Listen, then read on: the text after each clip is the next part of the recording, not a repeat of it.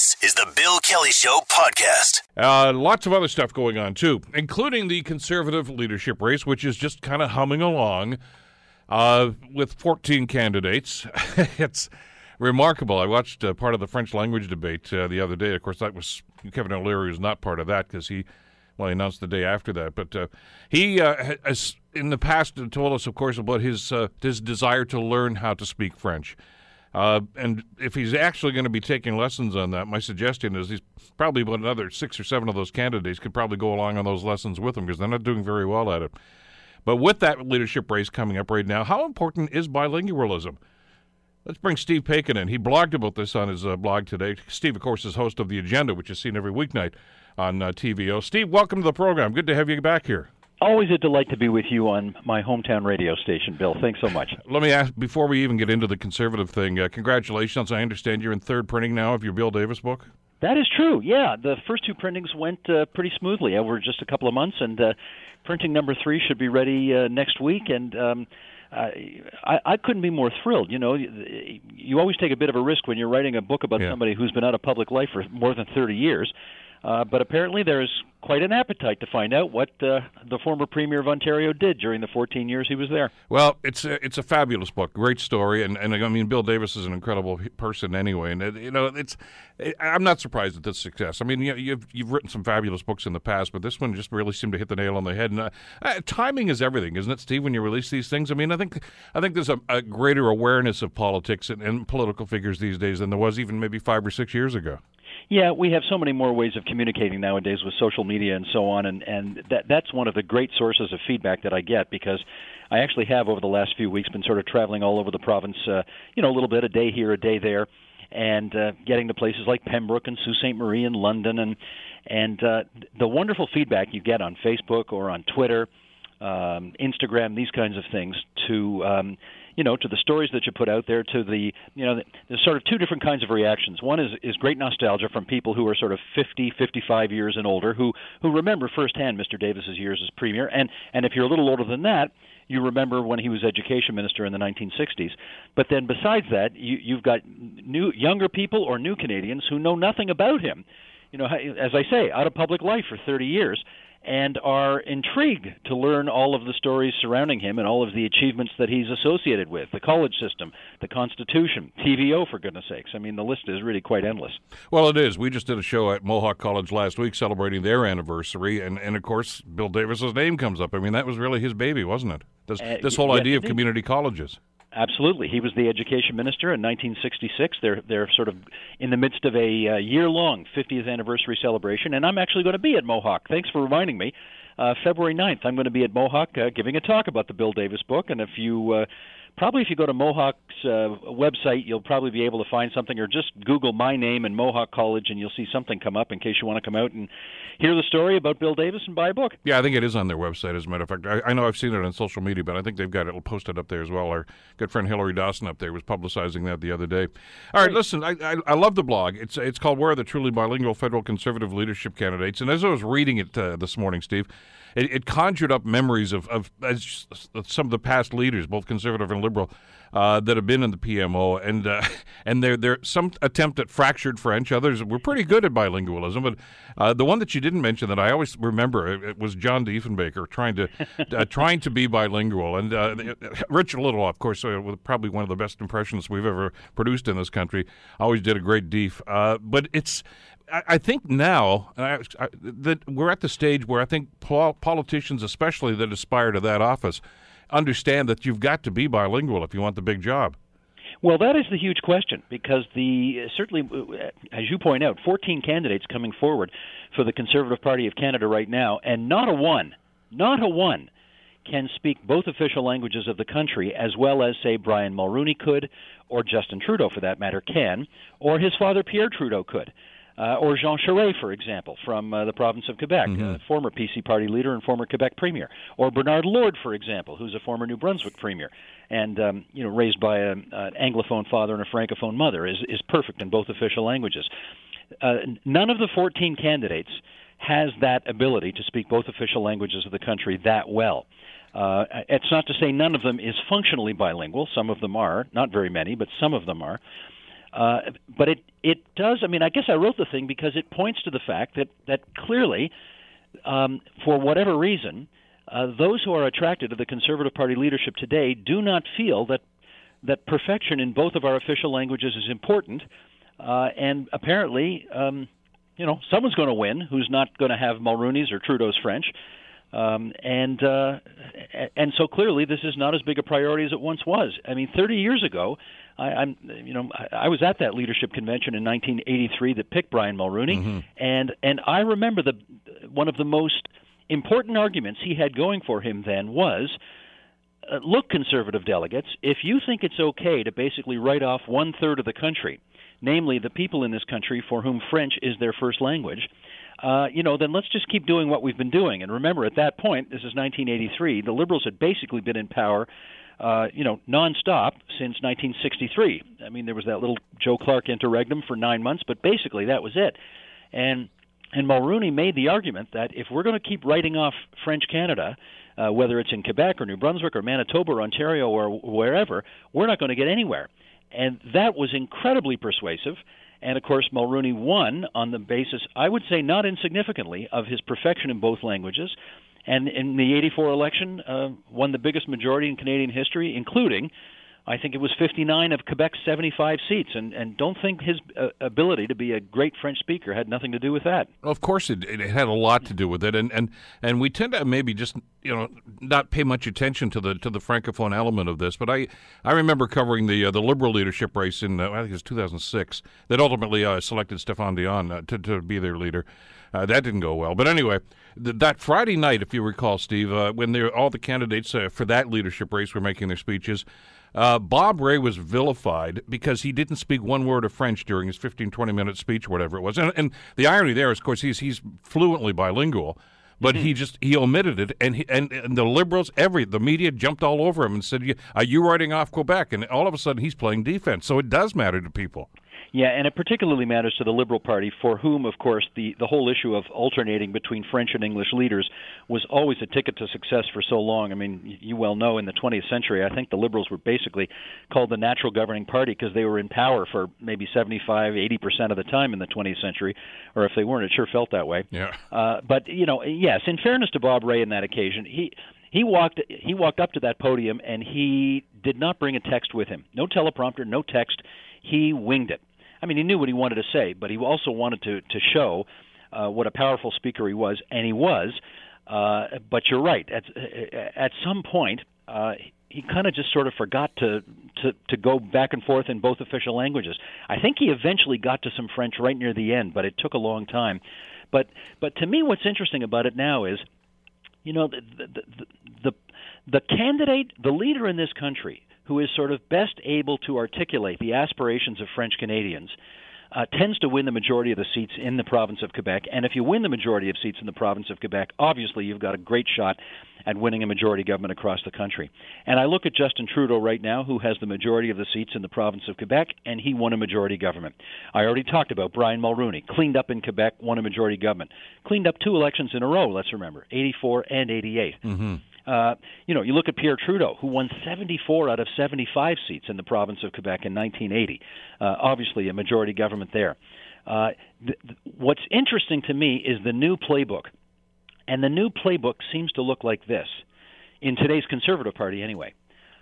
French, perfection in French as a second language is no longer important to having a majority government in the country. Just look at the new coalition we've put together. And let's recall, Stephen Harper won three straight elections, including a majority government at the end in his last one, despite the fact that he had almost no representation at all in the province of Quebec. I think by the end he had five out of 75 seats, something like that. And I, I mean, his French was okay, right? I mean, oh yeah, yeah. Basically, you know, grew up in El, born and raised in Ontario, grew up in Alberta with with uh, you know not much access to French. Uh, his French was not bad at all.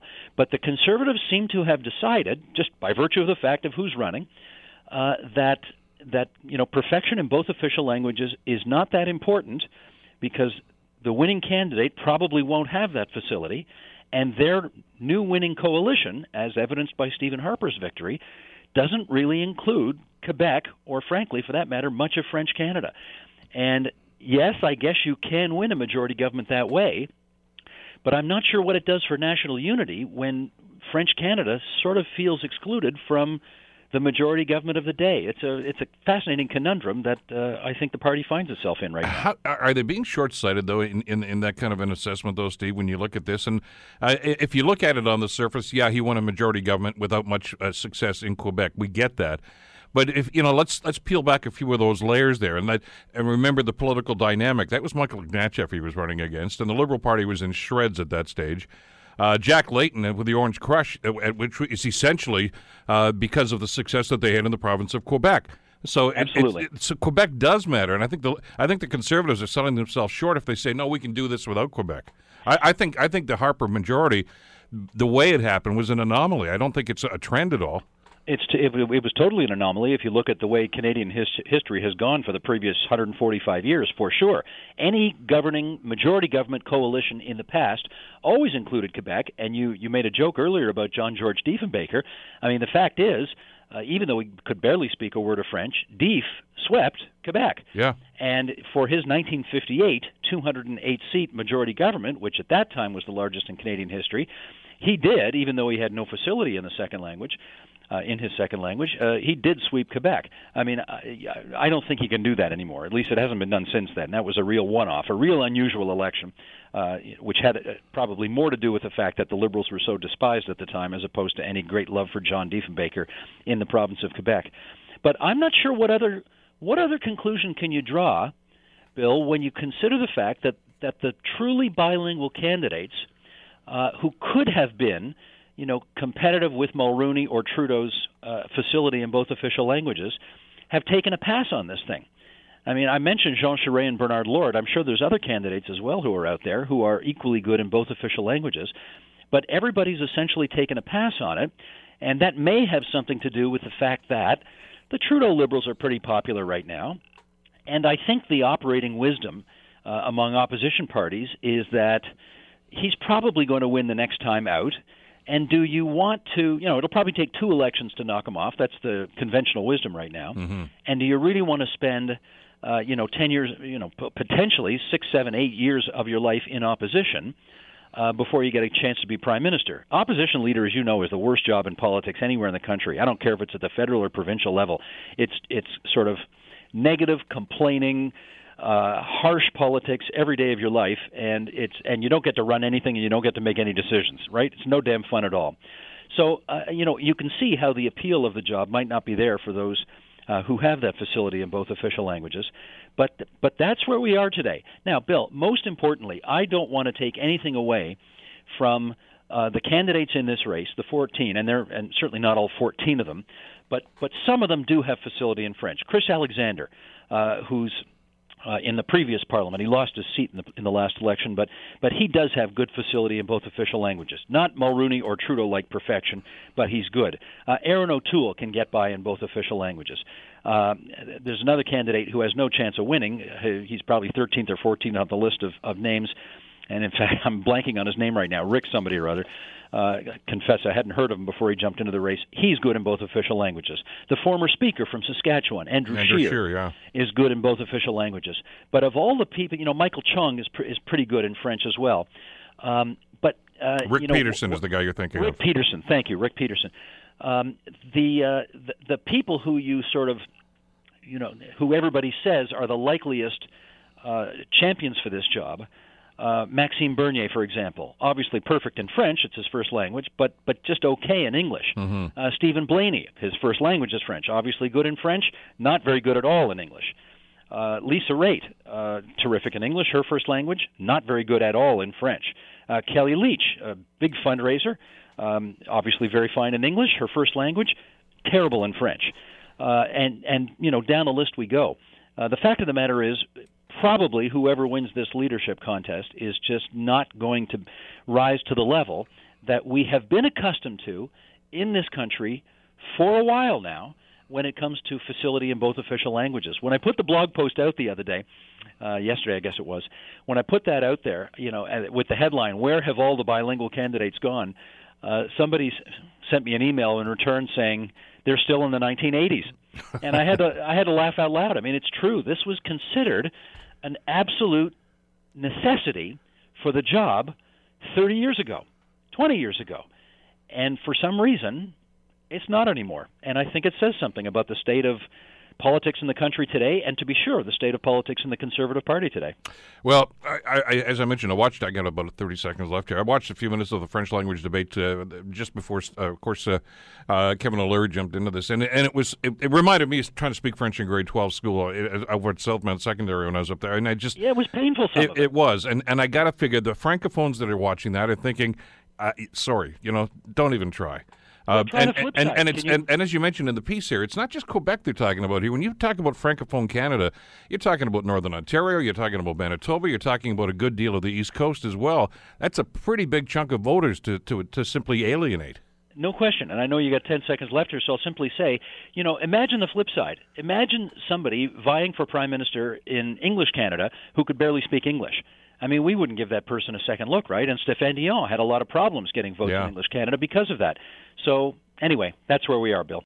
You're listening to The Bill Kelly Show, weekdays from 9 to noon on AM 900 CHML. Election of uh, Donald Trump as President of the United States is, uh, well, had a number of different effects. Uh, let's put it that way uh, on on politics, most certainly, but also in journalism.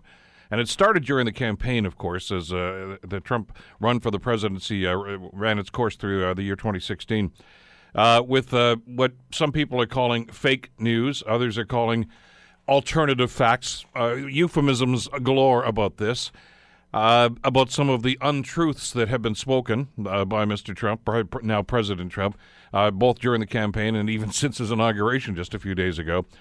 And uh, there were uh, quite a few eyebrows raised the other day when uh, the New York Times, in one of their headlines, uh, finally said liar uh, in reference to some of the alternative facts that were being presented.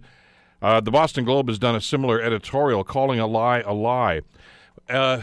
some people are pretty skittish about this, about using words like that, and would rather, I think, probably cling to those euphemisms.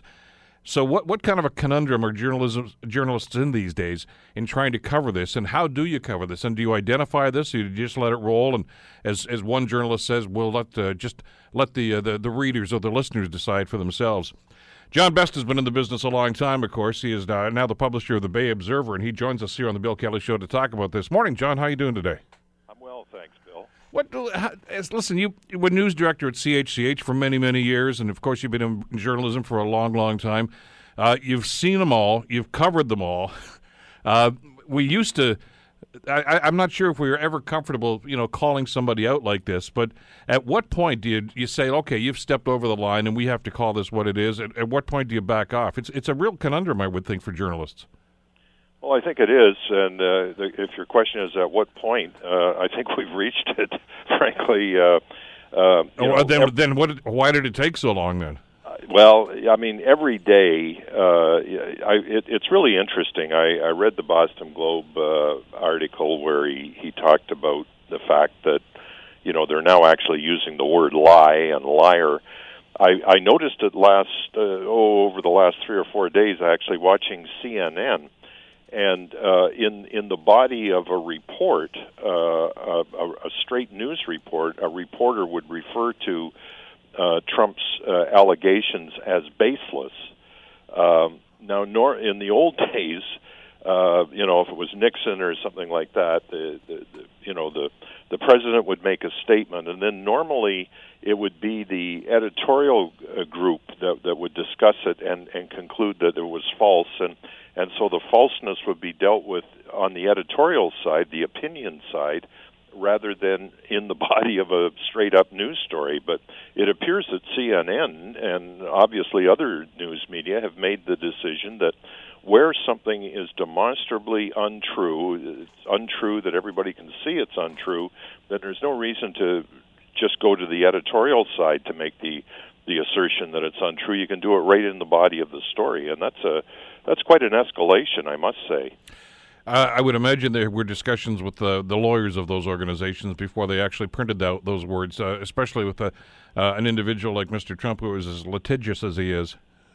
Yeah, I, I mean, uh, I, I think uh, you're on fairly safe ground if you say that the facts are not true. Um, as as was pointed out in the article uh, that I read today, if you use the word liar, uh, you are implying, well, more than implying, you're basically saying that the person deliberately told untrue facts or untrue information uh, with an intent to deceive. Uh, whereas uh, it is possible, and we see it all the time, where, where people will make statements that, that are not true, but it's uh, either out of mistakenness or uh, just poor choice of words, in which case they're they're not lying; they're simply asserting something that's proven to be factually incorrect.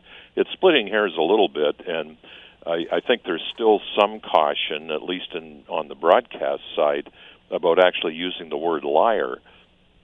But it's uh, we're getting to the point where I think it's it's going to happen more and more in the mainstream media there was always this hesitance, and and you know I can think of a thousand different examples of, of elected officials in particular, John, that have been guilty of uh, of uh, being less than truthful. Let me put it that way. There's another euphemism that we can throw in there. Uh, you know, Bill Clinton. I did not have sex with that woman. You know, to, the, to a national TV audience, and, and on and on and on it goes. And you mentioned Nixon, and there've been others. But but is there a, a tendency on on behalf of, of the public to simply shrug that stuff off and say, well, they're politicians. All of these guys lie. All these people lie. So what, what's the big difference? Well, that is the danger. Uh, I mean, I mean, this is a very difficult situation. I think the media, uh, collectively, the mainstream media, have have determined that they are going to identify uh, all of Trump's misstatements. Uh, they're going to flag every one of them, and and I think you know the, that's done in the in the feeling that if you don't do it, then you're really caving in. You're you're normalizing lying. On the other hand, if every single day uh, you report that the president lied, I think the public will get inured to that as well, and and it'll have no real impact. Uh, you know, imagine we've got at least four years to go, um, and if every day the story says, "Here's another thing that Trump said that was untrue," um, you know, it, it becomes a bit of a catch-22 because if you ignore his lies, you're enabling him. But if you report them every day, you're you're sort of normalizing them from the sense that there's no shock value anymore. Why wasn't there much uh, of a pushback when? Let's go back to the campaign uh, and some of the things. And and some people are going to categorize some of the things that Trump said as well. They're just little white lies. So what's the big deal? You know, the the one that you know he the NFL talked to him about canceling the debates. You know, because of the, which which never happened. Obviously, we all know that. But people just tend to say, yeah, so what? Uh, but you know. the problem, I guess, you have here, John, is that people seem almost desensitized to it now. Well, people uh, not only desensitized to that, but just the, the total public discourse uh, in this day and age. All you have to do is go online, uh, forget about American politics, go online locally, and and see the nastiness. And uh, uh, you know, people don't want alternative points of view. They they want to communicate through chat discussions and uh, uh, you know Facebook groups and so on. They they appear to only talk to people that share their view, and uh, they want to harshly attack anybody who has a, a point of view that's different. And I mean, this comes from both sides of the political spectrum. Uh, just a uh, a total intolerance that's creeping into public discourse everywhere. It's uh, it's a uh, really quite sad. I was I was looking at uh, in reading the Boston Globe story that was discussing, you know, the the broader issue of Trump's lying and what to do about it. Then you see the comments uh, that are posted by readers, and uh, just a harsh uh, difference. You know, they're they either yeah, that's a great article, or there's something wrong with you for you know uh, even having that thought. Uh, very very harsh and divided commentary that we're getting now, and and it's all since we you know there used to be a bit of this with letters to the editor and in the print media, but nothing like the uh, the venom that's flowing back and forth now. Well, yeah, that's. I mean, everybody's got a platform now. All you need is a Twitter account or a Facebook page, and, and you can throw that sort of stuff in there. I, I was uh, interested though in the last paragraph of the editorial in the Boston Globe. Because I, I think what it does is it, it capsulizes exactly the I think the, the quandary that journalists have to deal with here right now. It says journalism that in the face of facts refuses a reasonable and obvious judgment, has abandoned not journalistic ethics but common sense. Baker, that's uh, the publisher of the uh, the Wall Street Journal, uh, who's refusing, by the way, to call Trump's lies lies and just says that's just Trump being Trump. Uh, Baker and all those who think his demurrals are reasonable now have a decision to make act as journalists or as part of the most prestigious union of stenographers this nation has ever seen. So, and, and it, it kind of goes to that old uh, phrase that came out years ago, and I, I, wish I could uh, attribute. I can't remember exactly who said it. Asking tough questions is journalism. Simply repeating what the politician says is uh, is public relations. And there's a lot of public relations going on right now in the media. Well, there is. Um, although, uh, you know, when you start looking at, at, you know, papers like the Boston Globe and the New York Times starting to reassess, and, and CNN, which was a pretty straight up and down news organization with not a lot of political bias, although they seem to be shifting um, more recently with some of their acquisitions. But um, they they appear to be taking a, a more aggressive stand, a more decided stand on uh, on this, and it's it's all triggered, frankly, uh, by the Trump phenomenon. There's uh, you know prior to this. Uh, I you know nobody I can't rec- even even in, on his worst day I don't think the word liar was ever actually applied to Nixon. Uh, you know it was all about he said this, but here are the facts, and it was left up to the news consumer to decide. You know, the word liar ultimately crept in. Uh, you know, when books were written about the Nixon era, but I don't think the news media that were covering it on a day-to-day basis ever used those kind of terms. No, I can't recall an instance like that either. And I even all the coverage of, of Watergate and the investigations, and they started impeachment hearings and everything else. And I watched many of those committee meetings, and the word hardly I, I don't think it ever came up during that. It might have, but it it, it certainly didn't have the resonance that uh, that it should in, in a situation like this right now. But but but how does this how does this correspond? And you touched on this a second ago, with with the way that it's being received right now. I mean, you know, they referenced the Boston Globe editorial started off talking about Walter Cronkite calling out the U.S. government, the Johnson administration of those times, and basically suggesting, although I never used the word, suggesting that they were lying about what was happening in Vietnam. Uh, Cronkite went over there himself, and I think uh, the famous quote from Lyndon Johnson was, if, I, if I've lost Walter Cronkite, I've lost the nation." Uh, that's not the case anymore because if you don't like what Walter Cronkite or what any of his ilk are saying, you simply go to another network and find a, or or you go on social media the, and and find your own comfort level, somebody who's going to say something that you will agree with. Well, and and that is exactly the problem. It, it's uh, you know you can dial dial an opinion now. Uh, used to be opinion was at least uh, you know I'm sure that opinion always uh, had its biases, but it, it, there once was a time when you know you'd look at an opinion piece and you may agree with it or disagree with it, but you, you know you you wouldn't be able to actually curate an, an opinion piece to suit your needs. Now, uh, you know, there's a, a million shades of gray in in media. You can you can probably find a media outlet that perfectly reflects your views and biases. But is that what the news media are supposed to do? Are we supposed to you know coddle people and reinforce them, or are we supposed to challenge? Uh, you know, uh, accepted wisdom, uh, especially when it's pointing us maybe in the wrong direction. It's uh, it's a tough time. I mean, there's so many ways that journalism is under attack now. It's under attack economically, which gets at the ability of news organizations to have enough talented people around to to do really serious journalism. But it's also under attack from the standpoint of credibility. I mean, there once was a time when people used the news media to validate their opinions. So, uh, you know, if you could get to a reporter and get them to write a story that was somewhat sympathetic to your view, that would go into the media, and then the general public would read it and they say, "Well, it's in the paper," uh, you know, and, the, and that would carry some credibility.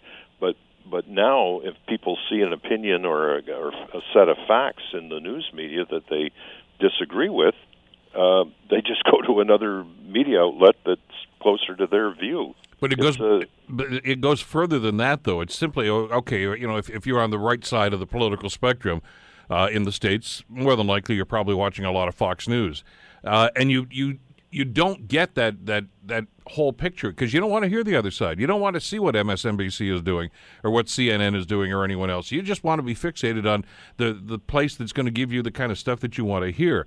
And and the next level to that, and, and Trump is the one that has really initiated this right now, is anybody that disagrees with you all of a sudden is fake news. In other words, you have to not just say this is what I prefer, but you have to discredit the other side. That that, that has to be part of the game now, and and he's playing it as well, probably more than anyone else has. Yeah, it's it's more than just discrediting. It's the total destruction of of someone who who uh, expresses an opinion that's different than yours. We see it in you know on on the national level with uh, national media. We see here at the local level with uh, people being ridiculed and lampooned. It's uh, it's not it's not enough to simply uh, disagree. It's you have to absolutely destroy the credibility of the individual that, that expresses an opinion different than yours. So we've lost the whole area of public discourse. It it kind of makes me think. You know, if you look at the history of journalism. Um, journalism started out as nothing but opinion, nothing but pamphleteering. Uh, there was no uh, objectivity to it whatsoever uh, you know, in the, the turn of the last century, uh, every reasonable sized town had a conservative newspaper and a liberal newspaper, and if you read some of those articles, I mean, they were terribly slanted uh, on the political side. Um, we're we're kind of back into that now, uh, where you know you you can get the opinion you want, and if you don't like the opinion you want, go somewhere else and you'll find it there is such a thing as fake news. I, I understand that Trump is going to label anything that, that he doesn't like as fake news, but but th- this is, I think, one of the other things that's muddying the water, isn't it, John? That that there are stories that are basically false. I mean, there's there's absolutely no facts at all in these stories, and people see these things on social media and cling to them. Absolutely, and and you know the producers of fake news, and and that is uh, fake news, uh, as was pointed out in some of the articles we've been looking at is simply totally made up. It's just a total false uh, story made up. And, you know, a lot of that fake news uh, is made up with a view towards attracting clicks in order to attract advertising revenue. So that now we go back to Google and some of these companies that uh, provide money uh, for, uh, you know, sites that have to prove nothing other than the number of hits they get. Uh, you know that so that's part of the problem, and that's part of the reason why I think you're seeing Facebook trying to do a little bit of a, a job on curating uh, what is fake news and what isn't, instead of just going by the number of clicks that an article gets and say that's the trending, uh, you know, that's the trend today. They're they're now subjecting it to some third party review uh, peer review, and and so they will now post disclaimers that that will say uh, this story has been rebutted by uh, professional fact checkers. Whether that'll overall have any impact, it's hard to say because you know the, the just the the sheer volume of places you can go for news now is you know it's just overwhelming. Yeah, I, I, don't even know if news is the right word or information is the right word. I mean, there's so much uh, coming at us now. We're inundated with this stuff. Uh, the concern I've got is, is for the consumer, for those that want to try to find out what's going on. It's it's very difficult to sift through this and, and to try to you know distract you know the, fake news over here and, and try to uh, embrace reality. It's uh, it's it's it's cloaked at this stage, and that makes it that much more difficult. Which is maybe why some people are just tuning out altogether. Well, that's the danger. Uh, you, you, what you end up with is a, a public that's even more disengaged, or if they are engaged, they're engaged based on uh, false notions, uh, stuff that doesn't bear uh, scrutiny. It, it's a it's a really you know we're in a, a real you know wild west. I, it doesn't even describe uh, the crazy uh, world that we're in right now, and I you know it, at the end of the day. Uh, it's going to be about education. Um, I, I think we have to start teaching some kind of news literacy at the public school level. I don't think you can wait till high school, or you certainly can't wait till university. But I think you have to teach it in public school because by the time kids get to be nine, ten, or twelve, they're already got devices in front of their faces. They're iPads and so on, and they're already uh, God knows what they're consuming but there has to be some kind of literacy uh, around journalism provided or uh, I mean it's already very alarming to see how many people get all of their news online and uh, there was a fairly major survey done uh, in the states just recently that demonstrated that people are woefully unable to tell the difference between fake news and real news. So if you're getting it all offline and 80% of what you're getting is fake news, that's you know it's, it, we we've come a long way from when Dad came home from the job at the factory and sat down and read the newspaper for an hour and a half. Uh, you know, Dad, who didn't have a college education, was probably better informed than ninety percent of the people that we're dealing with now. Well, as evidence of that, I mean, I, I look at some of the comment sections on Facebook and on and, and some of the tweets I see as well, John, and and I know some of these people. Um, these are people that I've known for many, many years, and I'm, I'm, reading some of their comments to these stories, which are falsehoods, and I'm thinking, how could you fall for that? And, and it's amazing, but I, I, I, guess you you see what you want to see in a situation like that. You believe what you want to believe. Uh, you know, even if it's on foot. There's, I don't know if you've seen the Facebook posting. There's one of it, uh, and well, the the guy that works on Kellie Leitch's campaign, of course, uh, put a, a, posting up there a couple of weeks ago that said that the Trudeau government was giving millions of dollars to Hamas, and all the conservatives jumped all over. It's it's a lie. There is no credibility to that at all. But people believed it obviously because they, they wanted to believe it. Absolutely, and and with with fake news, when I my definition of fake news is, is news that is obviously completely false and done so uh, with a view, uh, with largely a commercial uh, motive, uh, which is uh, attracting as many clicks as possible in order to attract revenue. But you know, with with the way graphics, uh, I mean, at one time, graphics, if we're just talking about graphics, that at one time was the the purview of a very small group of talented people who could produce uh, graphics. Now with uh, various programs, uh, you know, uh, that people can use, Photoshop and and even more simplified ones, you can create a website that literally looks like CNN's website or the Globe and Mail's website. I mean, you can you know cut and paste. You can steal logos. You can you can put a site together that that is so believable uh, that you know even a sophisticated news consumer can be fooled for a while. You're listening to the Bill Kelly Show weekdays from nine to noon on AM 900 CHML. Great job by Global News uh, uncovering this story. The federal government apparently is uh, making efforts to try to eliminate a workplace perk that you and I, as taxpayers, have paid almost $4 billion for. And it's probably not over yet. Let's uh, bring Monique Scotti into the conversation. Monique, of course, is the online political reporter with Global News and uh, joins us here on 900 CHML. Monique, thank you so much for the time. It's good to have you with us today. It's great to be here, Bill. Uh, what, how, how, did you guys find this? I mean, uh, we, we, always know the stories about you know the government spending way too much money on this and that. They certainly don't you know jump on top of a mountaintop and talk about this. Uh, you had to do some digging to find this. Yeah, we did, and it's uh, it's something that has been in the uh, the public sphere for a few years. They they didn't make a secret of the fact that they were trying to end this perk, which is linked to severance pay. So up until about 2010, if you worked for the federal government in the public service and you quit your job or you retired, you got severance pay, and that's uh, that's pretty unheard of in the private sector. Normally, severance pay is is just for people who are fired or laid off.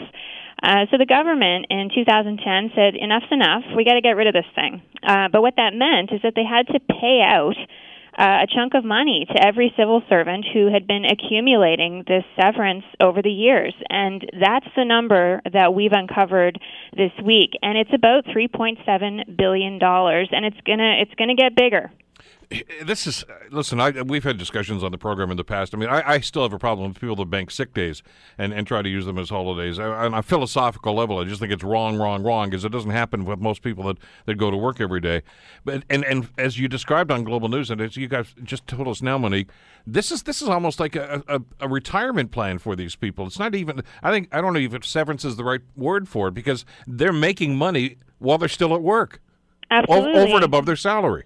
Yeah, and I think uh, I mean I don't think anybody would argue that if you're uh, if you're giving somebody an entitlement for decades and you take it away that you shouldn't compensate them. Um, I spoke to the Taxpayers Federation this week and they agreed that this is a huge amount of money, but it, there's not a whole lot the government could have done to get out of paying it, uh, and that's unfortunate. But what they could have done is perhaps phased this perk out a lot earlier. Now, when this was introduced back in the 60s, the public service did not pay as well uh, as the private sector, and now salaries are, are a little bit more in line. So, really, they could have phased this out earlier and saved taxpayers uh, quite a bit of that big bill. Have you been able to uh, identify exactly when this came about? Was it a contract negotiation? Was it something the government offered? And uh, if it was in the 60s, it was, well, more than likely the uh, either the Trudeau or the Pearson government, I would think. Yeah, it's very likely. I'm not sure specifically which year it was that, uh, and of course there are different unions that represent different Yeah. groups of, of public servants. But this was a, something that was added to contracts basically to attract people into the public service because again, the the salaries were not as good, and the government needed a way to sort of say we're going to compensate you in a different way. And I think at the time that was considered very fair and equitable. But as time went on, less so. And uh, I don't think anybody, even in 2017, would be arguing that public servants don't deserve benefits and they don't deserve the same perks and things that the people get in the private sector. But I think uh, the concern from taxpayers groups and from average Canadians is that sometimes they exceed uh, what we see in the private sector. Uh, you mentioned 2010. It was the, the Harper government that said, "Okay, we're going to this cease and desist. This has got to stop." Uh, did they develop a game plan on how to do this? I mean, they can't just pull the plug on you. Uh, uh, this, as you mentioned, uh, there's a sense of fairness that has to be in here too.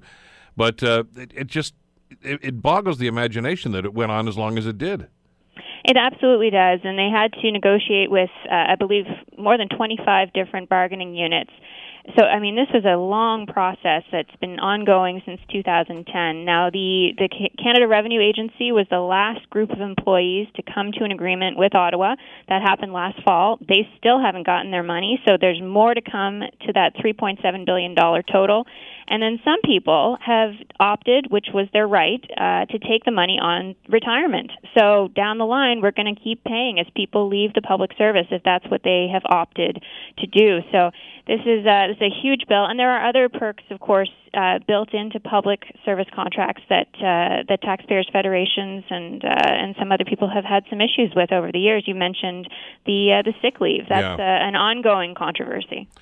Yeah, I, I, you'd like to think uh, uh, somebody in government up there, Monique, is, is looking at this and saying, "Okay, I want you to start going through these contracts and, and find out." Because I, I, I agree with you, and I understand the, the the rationale here that back in the day in the 1960s, it was probably necessary to do this sort of thing to get people to come and work in the public service, and, uh, and but that's not the case anymore. And and the question, I guess, that, that you've raised here is if this is happening with the this contract and this policy, what other ones are in there that we don't know about?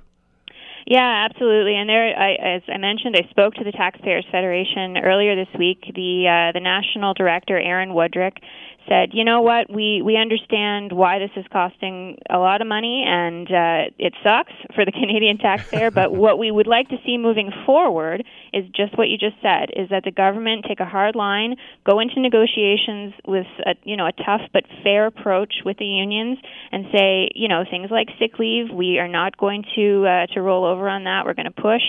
Uh, things like moving expenses. We saw a big controversy right before Christmas involving the Prime Minister's office, but moving expenses are another thing that the Taxpayers Federation is concerned about. They they think you know that maybe those those benefits are a little too rich, and uh, the government should be looking at if it could save money uh, down the line down the line the next time that there's a, a contract negotiation. Yeah, well, good luck with that. Remember, the Ontario government tried to do that with the teachers a few years ago, Monique, and uh, that didn't go well.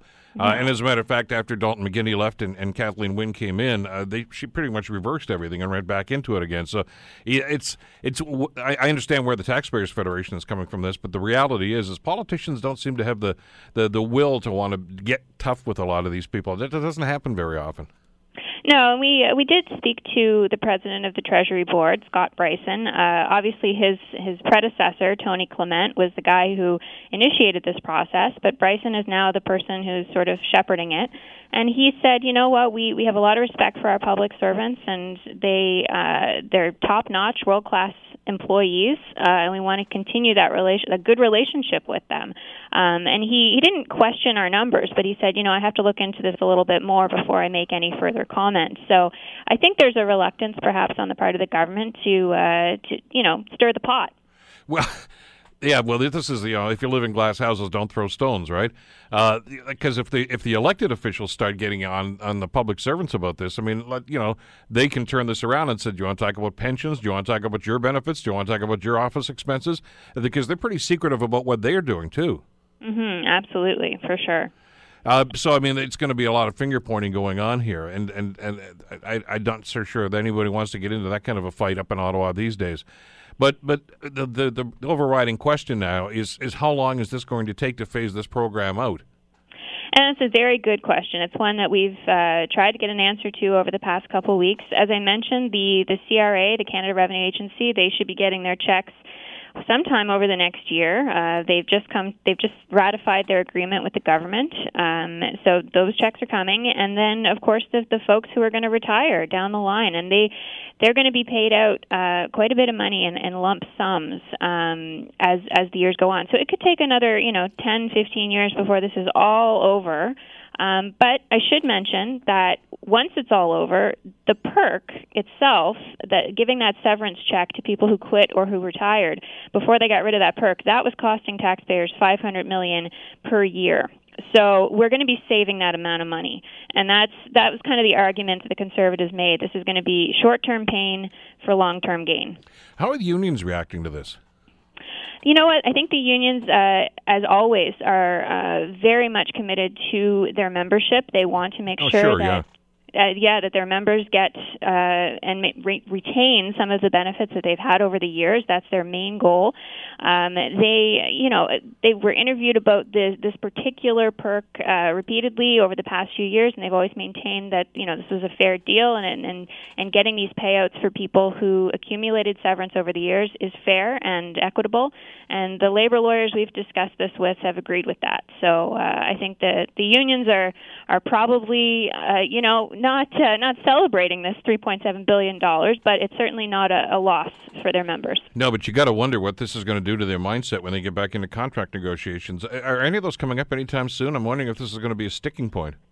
It could be. I mean, quite a few of these contract negotiations have have just finished up, um, so it could be a little while before we see another round. But as always, it's you know it's always a contentious uh, thing when unions sit down and they want to you know the best deal for their members, and and the government wants the best deal for taxpayers, and sometimes they butt heads. We were just talking uh, earlier in the program, Monique, about uh, the, the job journalism uh, uh, has evolved into now, and and uh, you know the the reality is is that you know there's not as many people in, in newsrooms these days as there used to be, which means you got to do about 15 other things that you probably didn't do. You're, everybody's multitasking. It's got to be rather onerous though to to have to go through all the fine prints and, and, and on these contracts to try to find stuff like this. But somebody has to do this, and, and that's that's the role of journalism, really, isn't it? I hope so. Yeah, moving forward, I think that uh, this is something that we're going to continue to monitor. And as you mentioned, there'll be negotiations in the future. And the Taxpayers Federation, the Canadian Federation of Independent Business, these are all groups that you know have the the interests of the private sector workers at heart and, and average Canadians. And they all acknowledge again that uh, that public servants deserve.